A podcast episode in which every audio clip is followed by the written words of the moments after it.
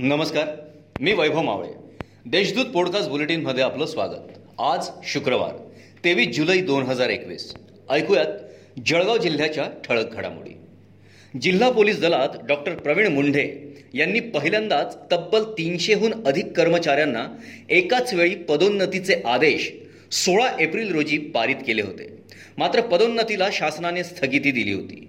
शासनाने स्थगिती उठवल्यानंतर तीनशे दहा कर्मचाऱ्यांना पदोन्नती मिळाली असून दिलासा मिळाला आहे शासकीय वैद्यकीय महाविद्यालय व रुग्णालय कोरोना विरहित उपचारांसाठी बावीस जुलैपासून खुलं झालं आहे गेले चार महिन्यांपासून हे रुग्णालय केवळ कोरोनाबाधित रुग्णांसाठी खुले होते.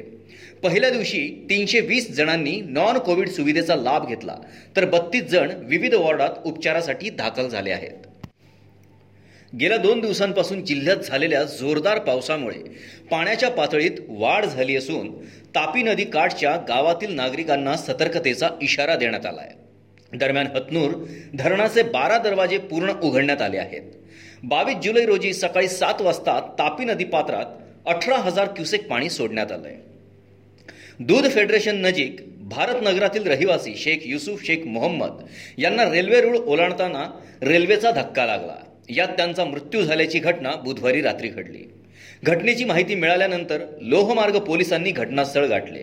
पंचनामा करून मृतदेह जिल्हा रुग्णालयात आणण्यात आला.